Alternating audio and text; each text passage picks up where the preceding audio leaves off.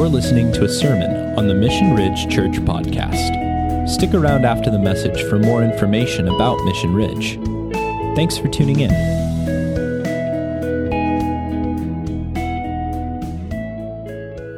Well, good morning. Once again, I probably already told you that at least twice this morning, but uh, I get to preach today. Once again, I'll use the same joke. Rob keeps letting me do this. He never learns his lesson. I'm so sorry. Um, but we're, we're back at it again. We are in the story of Abraham still, continuing through our series of the partner that God pursues, looking at the character and the story of Abraham and who God chooses to be his kind of first man in the game, if you will. So, just for a quick recap for where we've been, now, keep in mind, all of these that I mentioned, you can go back and you can check out on either our, our podcast or you can look back since we've been recording all of these. You can look back and watch them on the same YouTube channel that you're watching this one on. Um, so, just a reminder, you can go check those out if you missed one or if you want to go re review any of these. So, the first week we started this off and it was called Two Hits and a Miss. And the overall thing that we saw was that the partner that God pursues is roughly right. We were introduced to Abraham, who behaves a little different from what we would expect. He looked a little strange. We heard about God's promise to Abraham. This was the first time we heard about this promise that he would be he would father a great nation. Abraham gets some stuff right uh, sets up some altars and stuff, and then he gets some stuff wrong. He goes to e- he goes to Egypt, he swings, he misses, it screws up. But despite that, God takes the lemonade or the lemons and he makes some lemonade for, for it. Um, and Abraham leaves with all kinds of goodies. And then we saw the next week, you know, he the partner that God pursues is sacrificially generous and values family he fights for family because he has to give up Lot and he, he values Lot and then he chases after him. And you can go back and check that out in week two. we hear God's promise to Abraham again that week, the second time. And then the week three, we had frank and honest conversations. We talked about the blood path covenant. We saw this covenant that God makes because we hear about this description of God's promise to Abraham that he's going to make him the father of a great nation. We saw that the partner that God pursues is authentic, he lives authentically, he's honest and vulnerable. We saw God go through the blood path twice. and then last week, uh, Rob talked about the stranger. What we saw here is that the partner that God pursues will work for unity and diversity. And Rob hit us with a pretty challenging message um, if you weren't challenged by it, you need to go back and listen to it again because you missed it apparently. It was challenging. It should hit you square in the chest. Um, you should feel it if you got a pulse. Abraham takes the promise into his own hands, into his own timing. He has a kiddo with Hagar. And, uh, and then Sarai and Hagar, they have some conflict because they're diverse, they're different. But we learn that they're kind of the same, and God sees everyone at the end of this. Once again, I encourage you go back and review these. Go back and catch this if you missed it. Because all of these things that we've been talking about are going to stack on top of each other. Because here in week five, in what we're calling the, the, the, the sermon here, is that it's uh, skin in the game. And side note for Rob, who's trying to listen on the headphones back there for the monitor, you're not going to hear it because I turned off the headphones for monitoring. If you're seeing the light, then it is recording. this is the joys of us recording this on a, you know, in the afternoon here in the office by ourselves. but we're calling this skin in the game. Okay? What we're going to see today is that the partner that God pursues is still roughly right. I'm not one for spoilers in movies, but I'm going to spoil this for you. That's what we're going to see today. it's going to go a bit further this time, though. So let's go ahead and jump in. Let's dive in and read the story. This is coming out of Genesis 17. when Abraham was 99 years old, the Lord appeared to Abram, Abram, sorry, I'm jumping ahead. It's not Abraham yet. Sorry, spoiler warning. This is so this is so hard for me because the name changes in this story, and so now I'm just all confuddled. Avram was 99 years old, and the Lord appeared to Avram and said to him, I am the I am God Almighty, walk before me and be blameless, that I may make my covenant between me and you and may multiply you greatly. Then Avram fell on his face. Notice that his first response is to fall on his face to worship when God speaks to him. I don't know. You can take that. That's a little little extra side bit. You can do with that what you will. and God said to him, Behold, my covenant is with you, and you shall be the father of a multitude of nations. No longer shall your name be called Avram, but your name shall be Avraham, for I have made you the father of a multitude of nations. We're going to talk about the name changes in footnotes this week a little bit more. a little bit of interesting stuff going on there. And God continues, I will make you exceedingly fruitful, and I will make you into nations, and kings shall come from you. And I will establish my covenant between me and you and your offspring after you throughout their generations for an everlasting covenant to be God to you and to your offspring after you.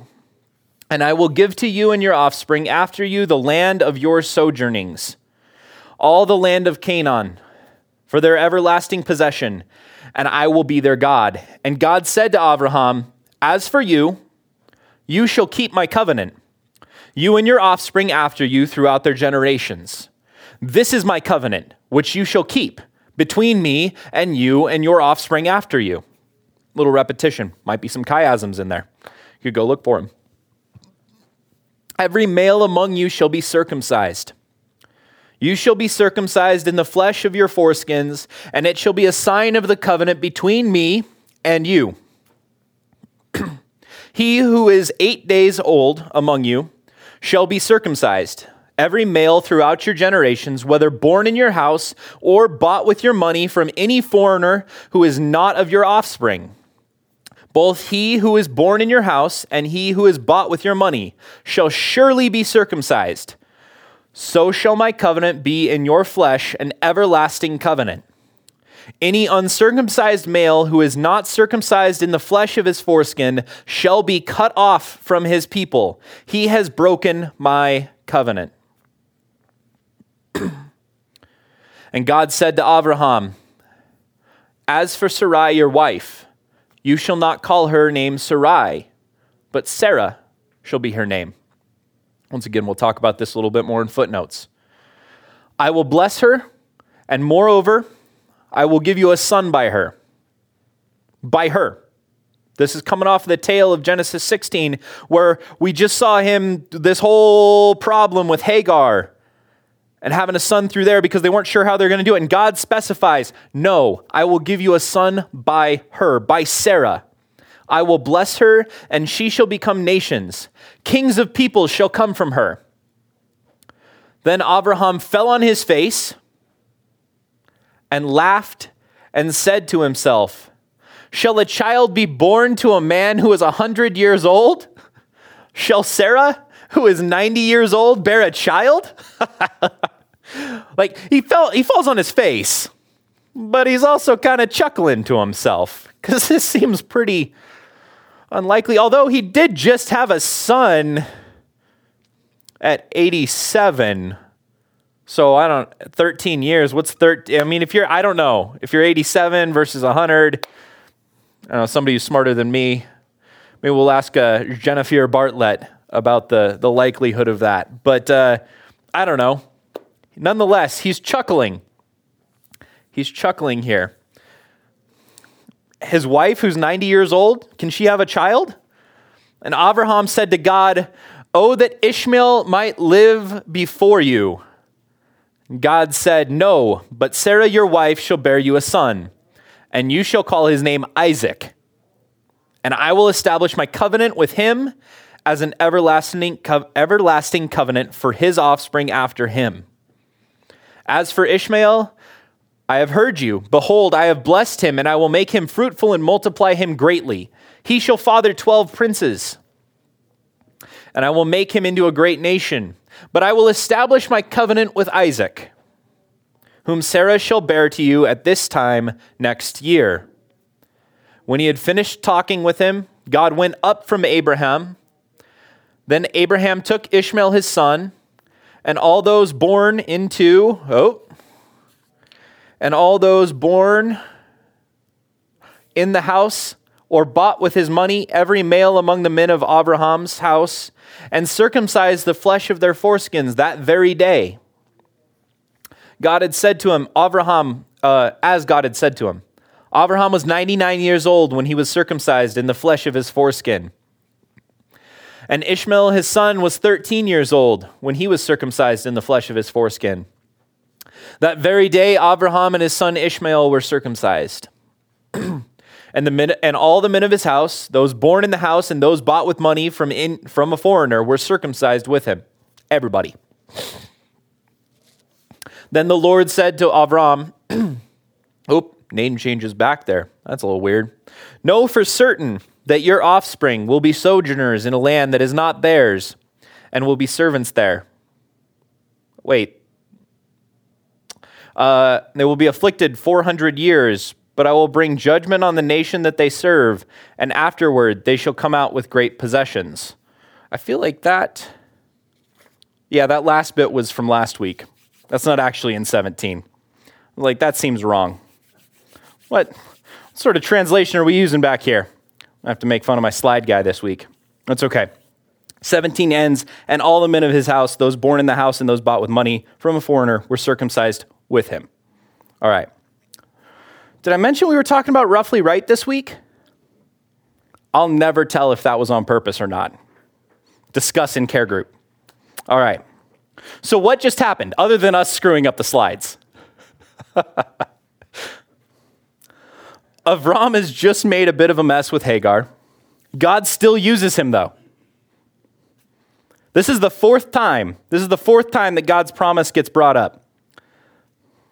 And it's more detailed this time. He gets a name for this son that he's going to have. He questions God. We see a little bit of chutzpah again.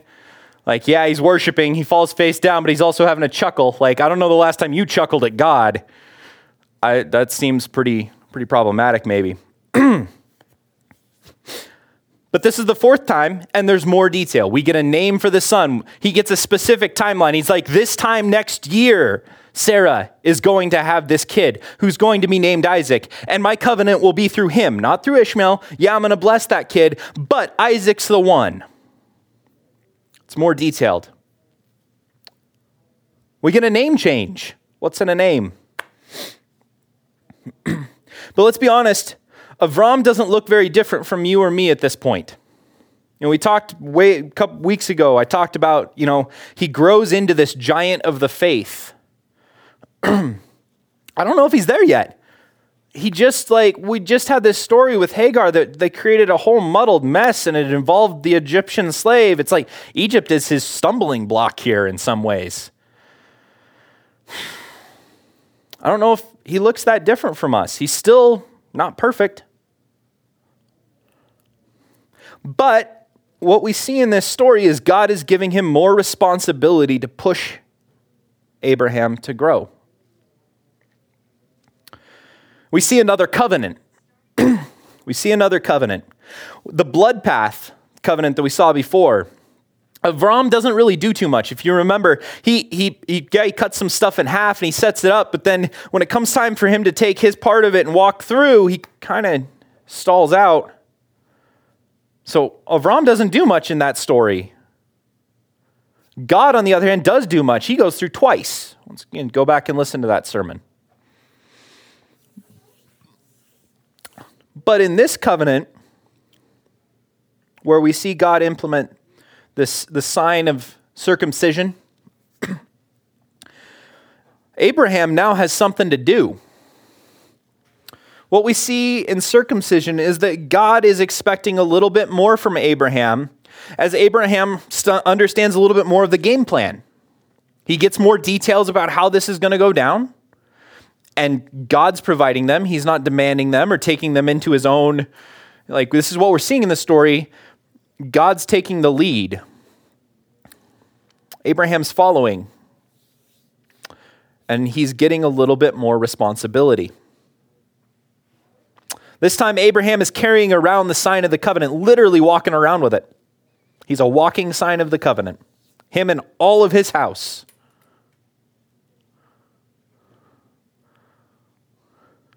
Rob just flicked something at me, and I'm very confused.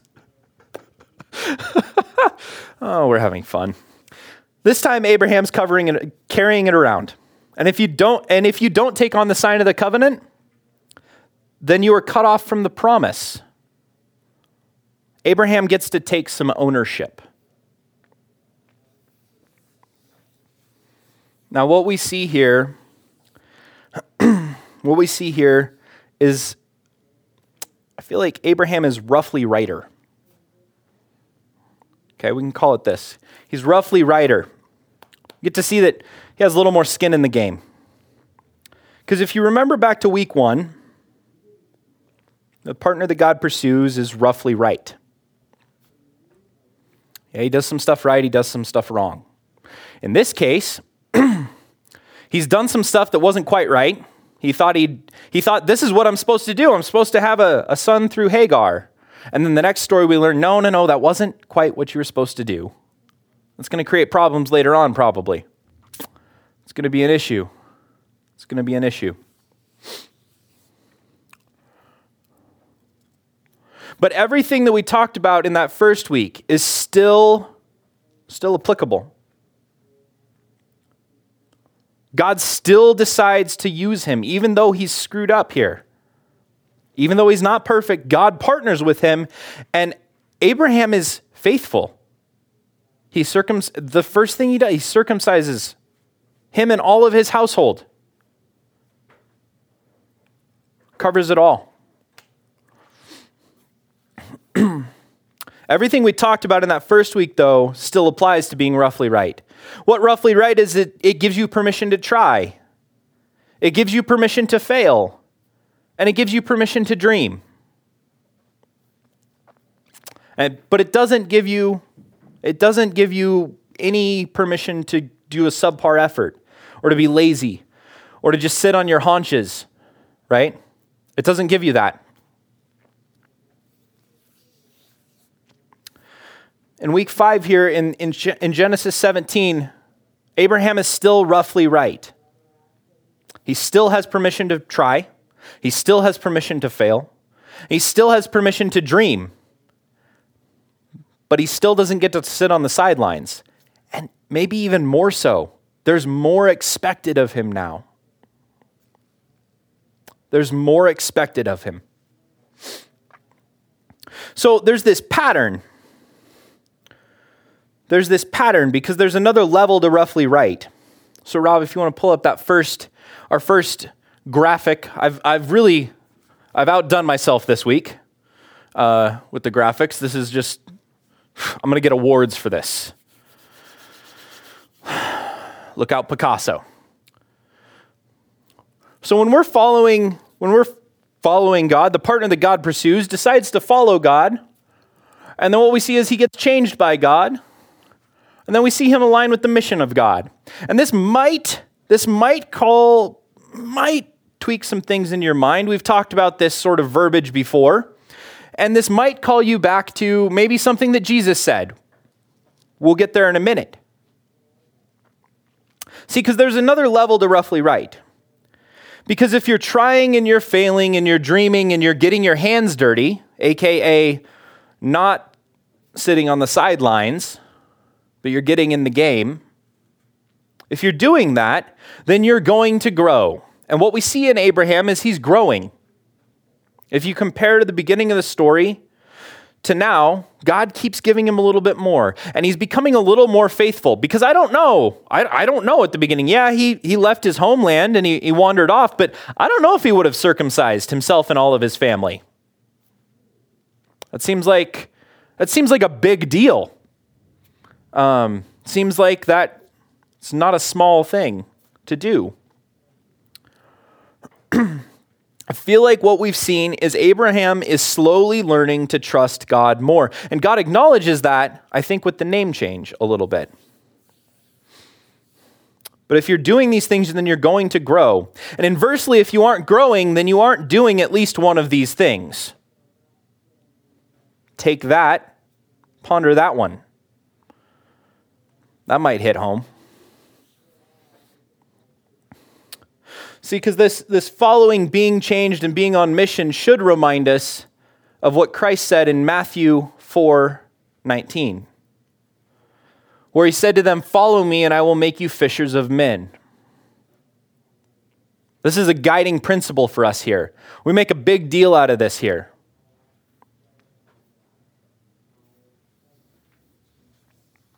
We make a big deal ab- about this call.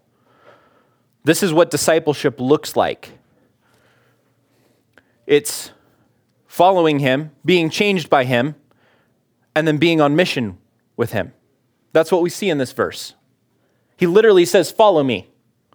So we got to follow Christ. And then I will make you.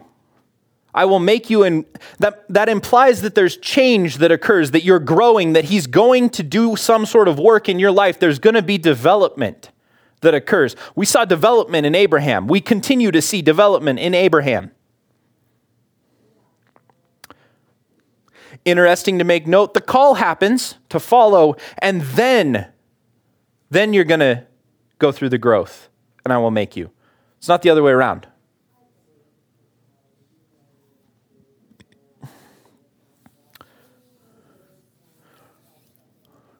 And then it ends with the fishers of men, which is the beyond mission. Christ's call is for us to make disciples. to be fishers of men. This is to be on mission with Him. and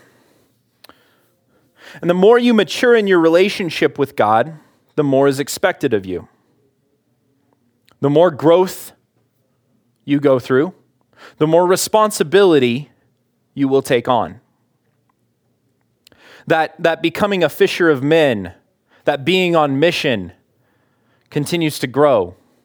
And so, really, I had that graphic up there earlier, but really it looks a little bit more like this.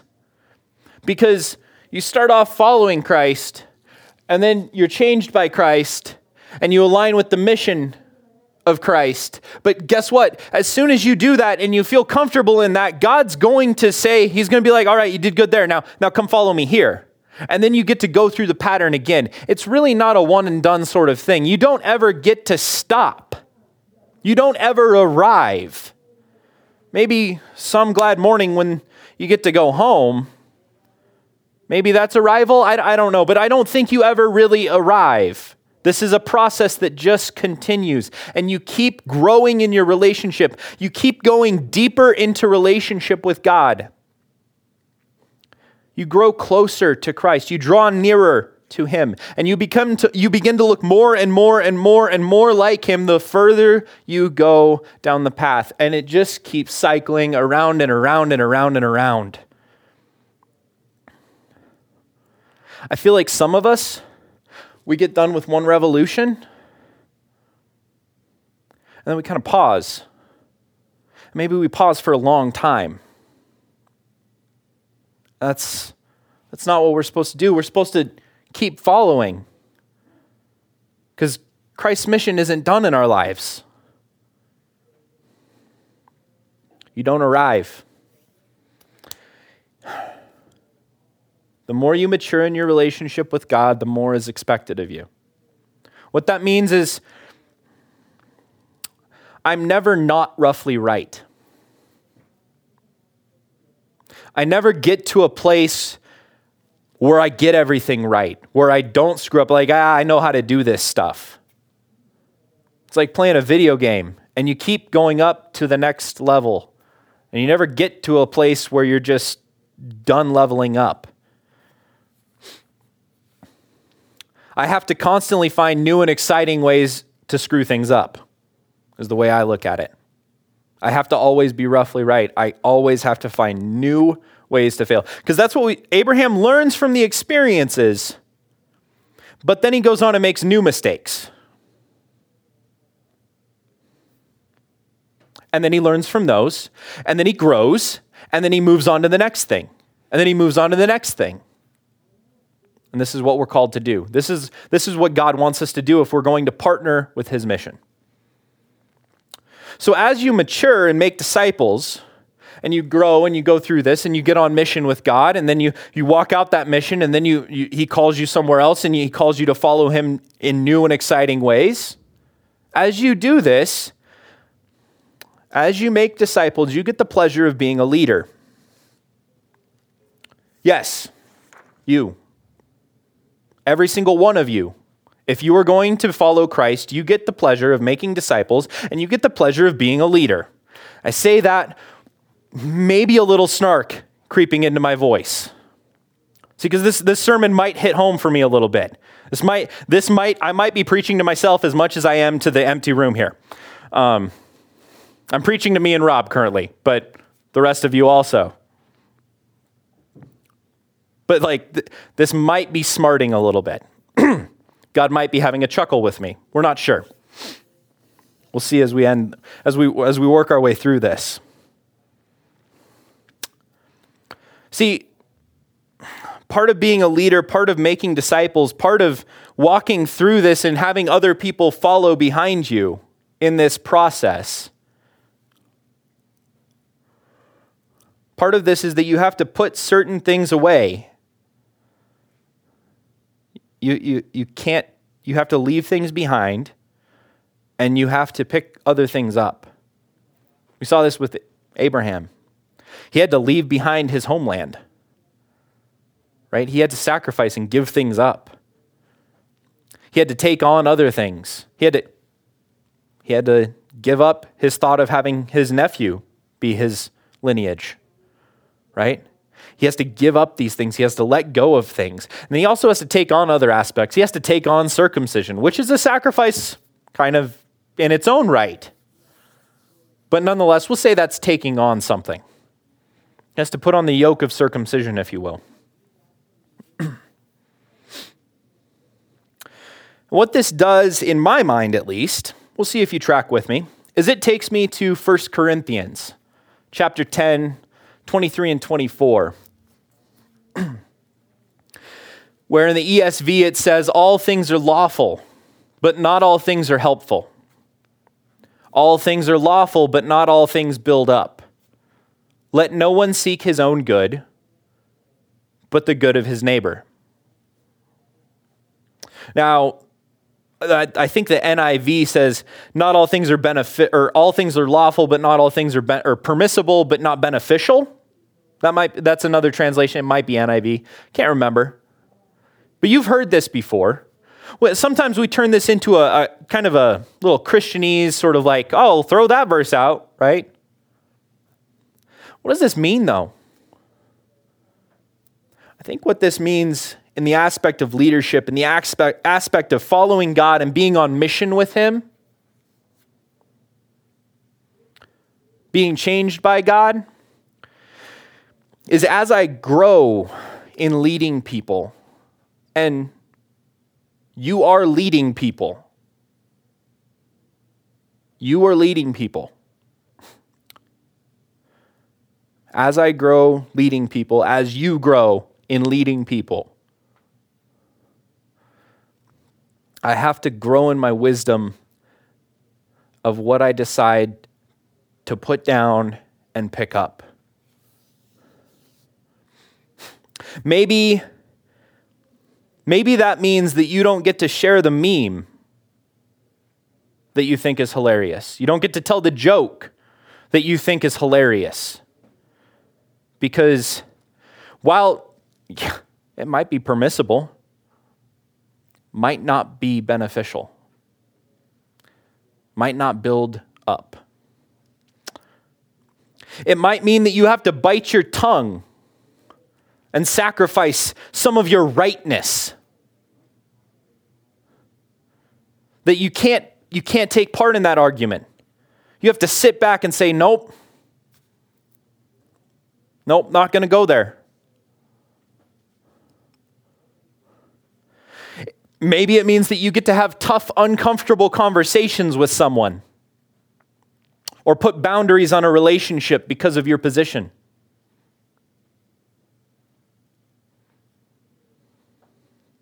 Maybe it means that you have to abide by the rules that you don't agree with or that you think are stupid or unfair or crazy because of the story that your actions will tell or could tell. They could be perceived by somebody. In Corinthians, they're talking, if I remember correctly, I think they're talking about idol meats at this point. Nothing wrong with it, but it might tell the wrong story. And so you have to wrestle with Am I going to do this, even though, yes, I'm free in Christ to do whatever? But because I'm, because I'm a servant of Christ, I'm going to not do that. Because I'm a leader, because there are people that I am influencing, because there are people that you are influencing, you're not going to do that. You need to choose not to do that. I'll tell you, every single one of these examples that I just listed off, not sharing the meme because it's hilarious, biting my tongue, uh, boundaries and uncomfortable conversations, uh, abiding by rules that I think are jackwagon crazy. Oh, and the last one maybe you need to lay down your safety because that's what it takes to care for others. Every single one of these I've wrestled with in the last three weeks. I just pulled out what was on the top of my head for this one. I don't like this sermon. This sermon kind of digs in. It's not comfortable. Because I don't want to give those things up. I don't want to bite my tongue. But because because I have people that look up to me and because you you have people that look up to you. Every single one of you has influence over somebody. You might not think, you might not even realize it, but you do. And if you follow Christ, you are now an image bearer of that. And yes, we get to be roughly right. But roughly right has this other level where it says you don't get to keep making the same mistakes over and over and over and over again. You have to take the next step. That's where I, I landed last time talking about roughly right was you have to take the next step because roughly right gives us permission. God partnering with someone who's not perfect gives us permission to take a swing and to miss. But when you finally learn to hit the ball, you turn up the speed on the pitching machine.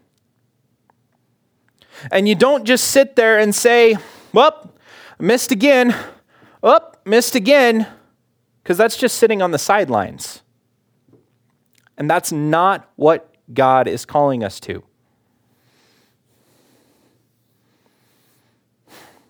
So, the implication today goes a little deeper. Because the partner that God pursues is roughly right. And, or yet, owns the cost of growth because there is a cost to growth. We saw that with Abraham. There is a cost, there is a sacrifice to taking on this covenant that God is saying, yes, here's where you're going. Here's what it will cost you.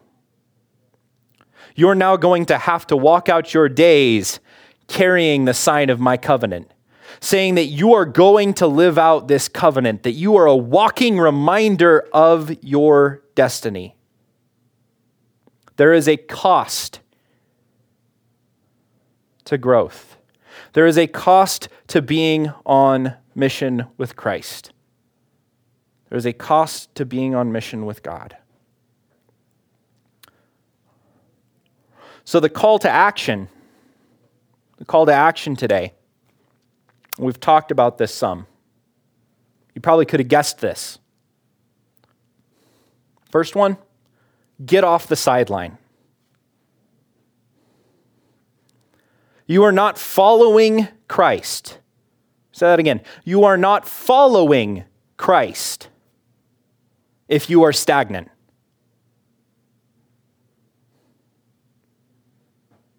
If you are sitting in a doldrum in your faith and you feel like you're just, I haven't grown, I haven't, like, my faith's just kind of, uh, it's just not going anywhere, I'm not being fed, are you following? Or are you sitting and waiting? You have to get off the sideline. That might hit that might hit a little hard, but that's what it is. Second, dream, try, fail, repeat. Because when you get off the sideline, the next step is to take a swing. This is the process for growth. Now, I will grant I will give you I will give you this. Sometimes you don't fail. Abraham didn't fail every time. He got some stuff right. Savor those moments. Savor those moments. They are sweet. Then get back to the process. Because if I sit in the weight room, hypothetically, because the Lord knows I haven't been in the weight room for a while. But if I, if I were to sit in the weight room and all I did was curl five pound weights, even in my whew, exceedingly buff shape that I am in right now, I could manage some five pound weights. And if I just sat there and I curled those and I never moved up, are my muscles going to grow? Probably not. I'm going to stagnate. See, because the sideline isn't just the sideline. The sideline, if the game moves on down the field and I'm still back at the five yard line and everybody else is up at the 50, I might as well be on the sideline. Dream, try, fail, repeat. That's the process, that's the growth, that's how change happens. If you're going to follow Christ, then you do that, and that's how you carry out the mission. Which brings us to the last call to action, which is to pay the cost of discipleship.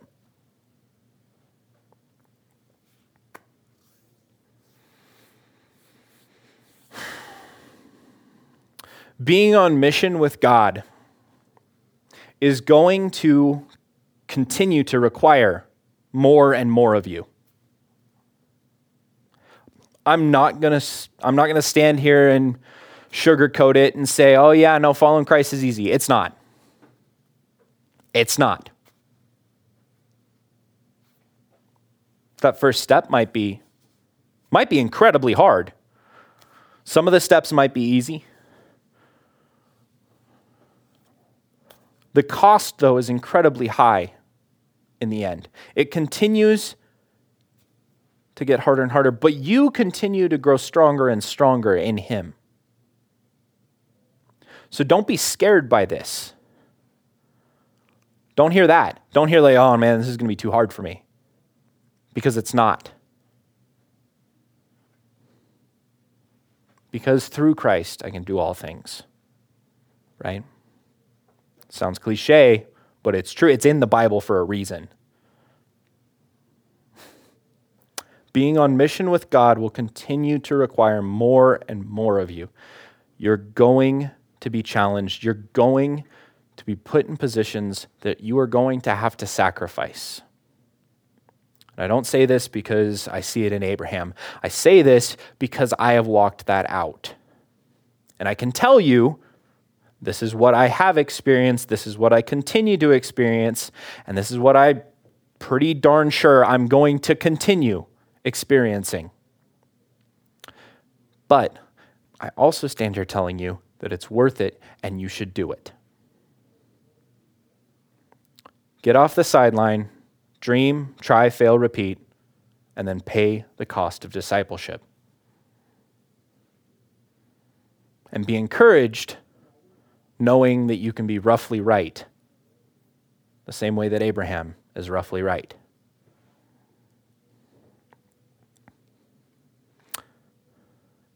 The ultimate cost of discipleship is to lay down your life. We saw Christ model this. And we celebrate this when we take communion.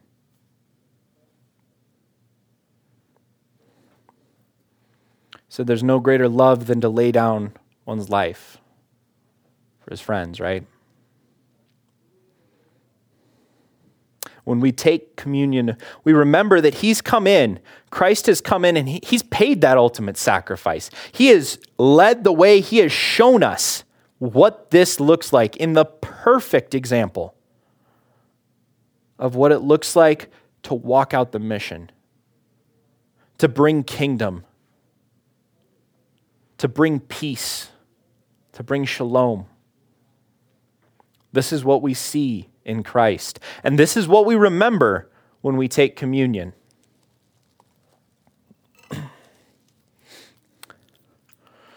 This is what we remember and we celebrate when we observe this sacrament, when we go through this liturgical step. Uh, we take this every week because it's an important reminder. It's that important. It's a sign of a covenant. This is a reminder of a covenant that Christ set up with us, a new covenant. So the Lord Jesus, on the night when he was betrayed, took bread, and when he had given thanks, he broke it. He said, This is my body, which is for you. Do this in remembrance of me. Let's remember that covenant today.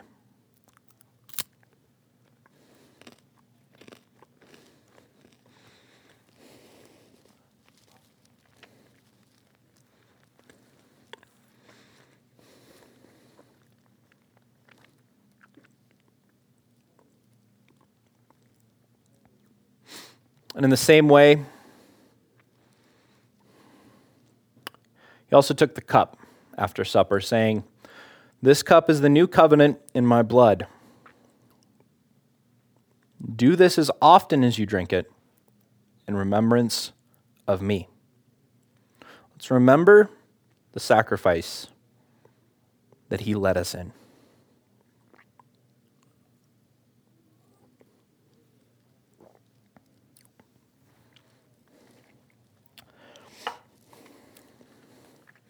Lord, I pray that this message today would resound in our hearts, would hit us square in the chest, and draw us closer to you.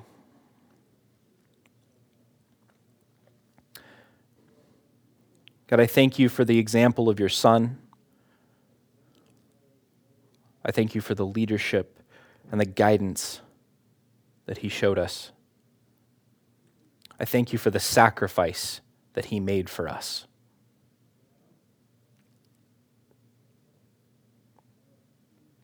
Lord, I thank you that you would take imperfect people like Abraham or anybody else in the Bible with the exception of your son. And that you would work through all of these roughly right people to bring about your kingdom. Lord, I thank you that you would take imperfect people like me and everybody else who is worshiping with me today and that you would work through us and that you would give us the opportunity to grow closer to you, to draw nearer to you, and to continue to be roughly right. That you don't require that of us.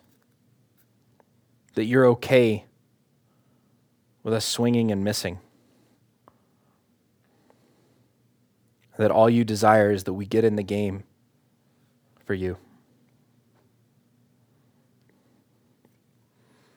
Lord, I pray that we go into this week and that we wouldn't be afraid to swing and miss, that we would see the opportunities that you put before us and we would jump on them, and that we wouldn't shy away from the sacrifices and the hard decisions, but that we would dig into those. We would lean into those as an opportunity to experience you.